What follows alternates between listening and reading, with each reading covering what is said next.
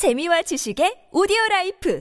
팟빵 안녕하세요. 군사도법입니다. 현재 패색이 너무나도 짙은 러시아군에게 있어 불리한 전황을 타개할 수 있을 만한 방법은 동원령보다는 친러 국가이자 우크라이나 북부에서 허를 찌를 수 있는 위치에 있는 국가 벨라루스의 우크라이나 침공 혹은 벨라루스의 러시아에 대한 군사적 지원일 겁니다. 그런데 지난 개전 초기 이후 잠잠하던 이들이 다시 움직이고 있어 또다시 우려를 자아내고 있는데요. 지난 연말부터 이번 전쟁이 일어나기 직전인 지난 2월 러시아는 우크라이나 주변의 여러 국경지대에 병력을 배치해 놓고는 이것은 침공이 아니라 훈련일 뿐이라는 핑계를 댔고 돈바스 돈바스 지역에 배치한 병력을 두고는 돈바스를 우크라이나로부터 지키기 위한 평화 유지군을 보냈을 뿐이라더니 결국 끔찍한 침공 전쟁을 시작했습니다. 그런데 그랬던 러시아가 또다시 벨라루스와의 연합훈련을 이 시국에 진행한다는 어이없는 핑계를 대며 우크라이나 북부 국경지대에 대규모 병력을 집결시키고 있으니 우려되는데요. 벨라루스는 지금도 수백 대의 T-72 계열 전차와 같은 비교적 신형 전차를 다수 보유하고 있고 실제로 침공할 마음이 없더라도 우크라이나가 전력을 남부전선과 동부전선에 모두 집중하고 있어 벨라루스군 병력이 포진한 국경지대 앞에 우크라이나 지역은 위험한 상태입니다. 러시아의 압박 때문에 벨라루스가 참전하게 되거나 러시아 측에 많은 장비를 지원하게 될 경우 또다시 우크라이나가 위험해지는 일은 생기지 않을까요? 우크라이나 북부 전선을 다시 침공하려는 벨라루스, 러시아 연합군의 실상이 어떤지 드러나며 이들 연합군이 전쟁에 동원되어도 러시아는 전쟁에서 승리하기는커녕 오히려 대규모의 전력이 전멸해버려 더 큰 위기에 빠질 수도 있다는데 왜 그럴까요? 전문가는 아니지만 해당 분야의 정보를 조사 정리했습니다. 본의 아니게 틀린 부분이 있을 수 있다는 점 양해해 주시면 감사하겠습니다.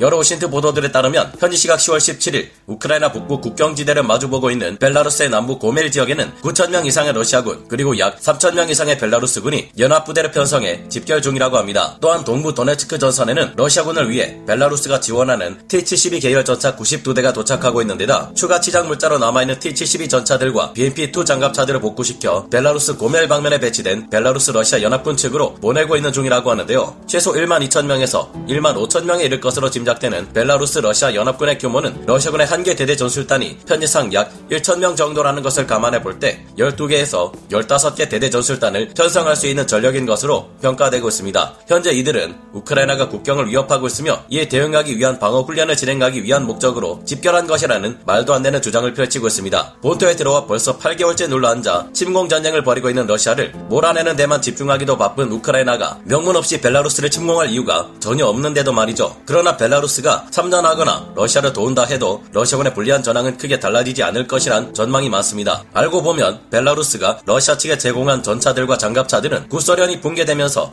벨라루스에 남겨두고 간 장비들이며 대부분이 별다른 관리 없이 아무렇게나 방치되어 있던 것들이라는 것이 밝혀졌기 때문입니다. 최소 30년에서 오래된 것들의 경우 40년이 넘도록 관리 없이 방치되어 있던 녹슨 전차와 장갑차들을 되살리려면 많은 노력과 시간이 필요하고 실제로 이 때문에 벨라루스 측은 이 장비들을 복구하는데 시간이 꽤나 많이 소모되고 있다고 합니다. 이를 되살려 투입한다 해도 제대로 작동할 것인지 장담할 수만은 없을 텐데요. 이 장비들의 숫자는 수백 대에 달하며 현재 벨라루스 측에서 이를 복구시켜 러시아를 지원하고 있지만 그 과정이 순탄치 않은 데다 이 외에도 다른 문제가 또 있습니다. 벨라루스와 함께 연합군으로 편성된 러시아군 병력들은 대부분이 지난 9월 21일 푸틴 러시아 대통령이 30만 예비군을 동원하겠다는 부분 동원령을 내린 이후 징집된 이들이 대부분이라 급하게 전선에 투입되며 기본적인 훈련조차도 받지 않은 이들이라고 하는데요. 물론 이들은 전선에 투입되기 전에 벨라루스군에게 전차와 장갑차를 지원받고 이를 운용하기 위한 교육 또한 받은 다음 참전할 것이라고 하지만 이 교육이 제대로 이행될 것인지는 의문이며 그렇게 된다 해도 전술상의 교리에서 크게 낙후된 것으로 보이는 벨라루스 러시아 연합군은 고도의 서구식 입체 기동 전술을 수행하는 우크라이나 군을 당해낼 수 없을 것으로 짐작됩니다. 벨라루스 러시아 연합군은 이번 가을 라스푸티자가 끝날 것으로 보이는 11월 둘째 주까지 장비 운용 교육을 마친 후 우크라이나 북부 전선에 침투해 현재 한창 전투가 진행 중인 동부 전선과 남부 전선의 우크라이나군 전력이 집중되지 못하도록 분산시키려는 의도를 가지고 있는 것으로 보이는데요.